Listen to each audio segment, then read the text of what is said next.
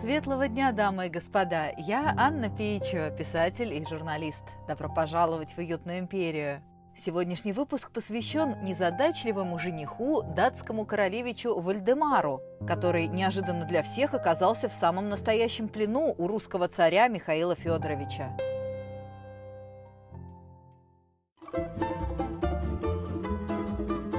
Задумал царь Михаил с европейскими королями породниться. Присмотрел для своей дочери жениха, молодого принца Вальдемара Датского. Всем хорош королевич, кроме одного, воспитан в лютеранстве. Но с этим недостатком, торжественно заявил царь Михаил, мы готовы смириться. Вальдемар прибыл в Москву на собственную свадьбу и очутился в ловушке. Будущий тесть запер принца в Кремле и отказался выпускать, пока тот не примет православие, и жениться не давал при этом. Полтора года провел Вальдемар в царском плену, ни на минуту не теряя присутствия духа. Перед нами поразительная история о самообладании и смелости датского рыцаря. Часть первая. Царь Михаил. Дело было в семнадцатом веке, когда Романовых еще никто не принимал всерьез. Совсем недавно закончилась смута, страна лежала в руинах. Михаил Федорович был первым Романовым на русском троне, и европейские соседи предполагали, что сидеть ему на престоле недолго.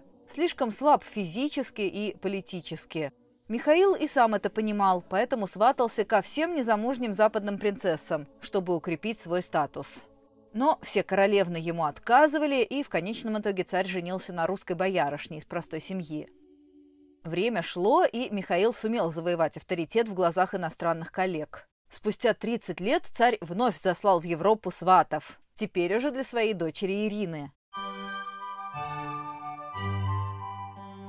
На этот раз датский король Кристиан четвёртый был более сговорчив. Он дал согласие на брак своего сына Вальдемара, графа Шлезвиг-Гольштейнского, с русской царевной.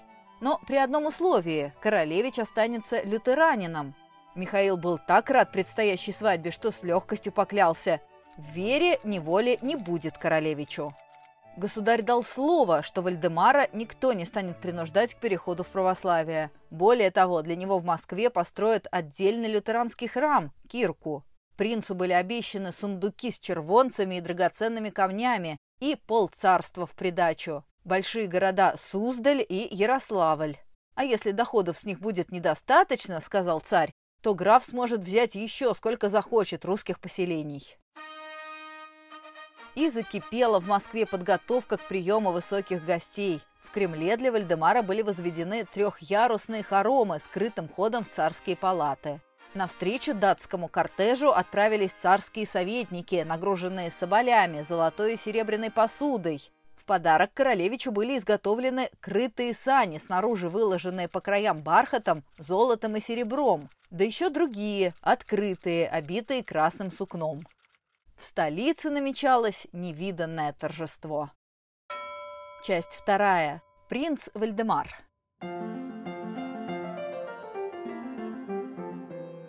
Датскому королевичу было всего двадцать два года, но он уже успел заявить о себе как о выдающейся личности. Его знали во всей Европе. Отец доверял Вальдемару самые тонкие дипломатические миссии во Франции, Италии, Англии, Швеции.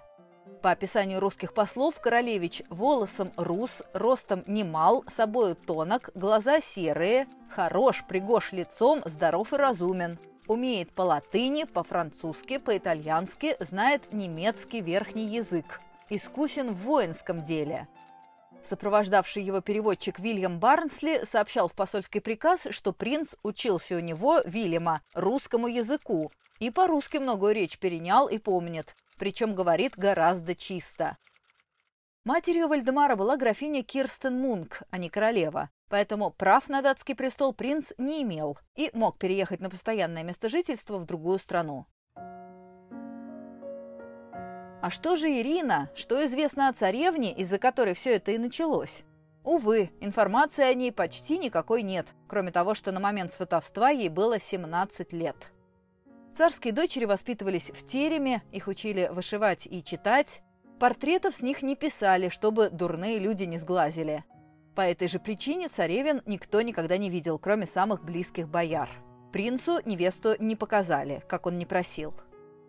Писатель-историк Всеволод Сергеевич Соловьев рассказывает. Главное же, что сердило Вальдемара, он не только не увидал никакой царевны, но не разглядел даже ни одной московской женщины. Во время его прогулок по городу ему попадались только совсем неинтересные фигуры старух. Правда, иной раз мимо него прокатывались какие-то безобразные рыдваны, и в этих рыдванах помещалось что-то таинственное. Но что именно, того никак нельзя было разобрать, так как оно было закутано ревнивой фатой. Датский летописец передает слова русских бояр, которые расхваливали Вальдемару его будущую жену. Пожалуй, еще его графская милость приходит в раздумье насчет того, что царевна по московской повадке, подобно другим женщинам, не часто ли напивается в волю и до пьяна. Так совсем нет, она живет трезво, да и во всю свою жизнь не больше одного раза была выпивши. Девушка она умная и рассудительная. Вальдемар был смелым юношей и решил рискнуть, жениться не глядя, надеясь, что под фатой окажется красавица, а не чудовище. Часть третья. Противостояние. Сперва все шло хорошо. Михаил встретил Вальдемара тепло и радостно, познакомил со своим сыном, царевичем Алексеем. Как сообщает датский летописец, царь принял графа с очень ласковыми движениями и объятиями, посадил его по правую сторону от себя на свое позолоченное седалище. Так что сам сидел в середине, одетый в пышное платье, в венце, выложенном великолепными дорогими каменьями, и со скипетром в руке. Направо от него граф, а налево царевич. Однако через два дня начались проблемы. Михаил как будто между делом упомянул, что перед венчанием Вальдемар должен креститься, чтобы исповедовать одну веру с царем, сделать ему угодное и приятное, да и во всяком случае полезное дело.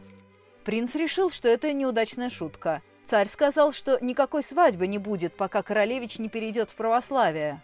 Вальдемар воскликнул. Какая дурная молва пойдет про его царское величество! И какой чувствительный позор и унижение нанесены будут короне и государству Дании и Норвегии, если станут поступать так вопреки договору и требовать того, на что еще прошлым годом царь получил отрицательный ответ через своего посла. Михаил заявил, что он от своих обещаний не отказывается, но вот если бы принц сам захотел сменить веру. Вальдемар отказался наотрез. Он попытался сообщить о происходящем отцу, однако графских гонцов даже не выпустили из Кремля, под тем предлогом, что это делается для защиты и безопасности, его графской милости по случаю наступающего праздника Благовещения, когда происходит много скоморошества и все напиваются до пьяна. Местным жителям запретили общаться с датчанами. Вальдемар понял, с будущим тестем не договориться. Принц решил сбежать из Москвы и вернуться на родину. Но не тут-то было. На Тверских воротах Вальдемара со свитой остановили хмельные стрельцы. Завязалась схватка, шестерых ранили. Кто-то из датчан пронзил стрельца шпагой насмерть. Но сопротивление было бесполезно. Принца и остальных членов делегации вернули в Кремль. Царь потребовал, чтобы Вальдемар казнил смертью виновного в убийстве стрельца. Вальдемар заявил, что стрельца заколол он сам. Царь оставил инцидент без последствий. Датский летописец рассказывает.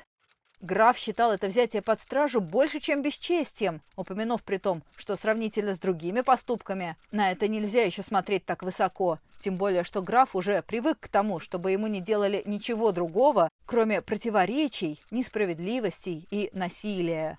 Канцлер отвечал в таких именно словах. Его царское величество делает ему всякое добро и удовольствие, а не то, что огорчение и насилие. Если бы хотел он причинить графу насилие, то легко бы имел возможность, и тогда поступил бы с ним иначе.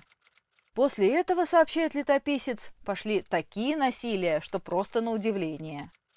Начались долгие переговоры. Королевич шел на любые уступки, не требовал, чтобы Ирина перешла в лютеранство. Был готов будущих детей крестить по православному обычаю, блюсти посты, одеваться в русское платье, но насчет главного вопроса твердил.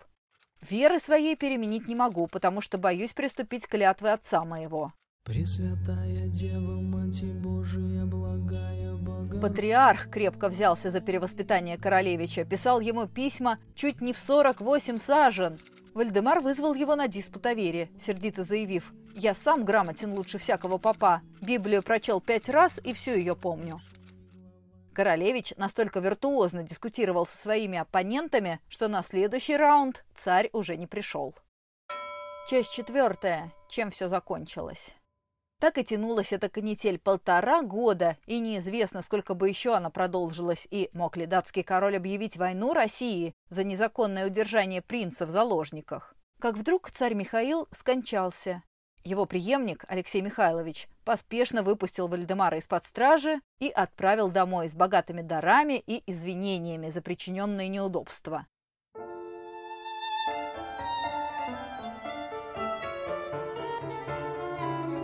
Царевна Ирина так никогда и не вышла замуж, прожила до пятидесяти одного года и ничем особенным не отличилась. Переехала в деревню, где разводила сады, устраивала пруды, строила монастыри и помогала старообрядцам.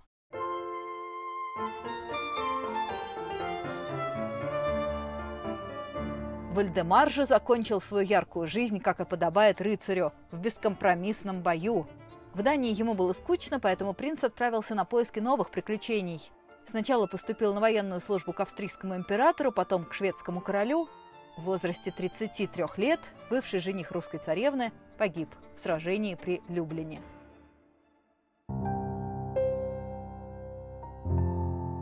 Друзья, подписывайтесь на подкаст, чтобы не пропустить новые выпуски ироничной истории эпохи Романовых. Каждую пятницу что-нибудь неожиданное из нашего общего прошлого. Спасибо донам проекта Наталье, Наталье, Кейт, Ане, Дарье, Наталье. Как всегда, читайте книги серии «Уютная империя», рассказывающие о современной альтернативной России, где Романовы правят до сих пор. Также доступна аудиокнига «Великая княжна. Live» в моей озвучке. Все подробности на моем сайте анна пейчева точка ру. Спасибо за внимание, было приятно с вами пообщаться. Услышимся на следующей неделе.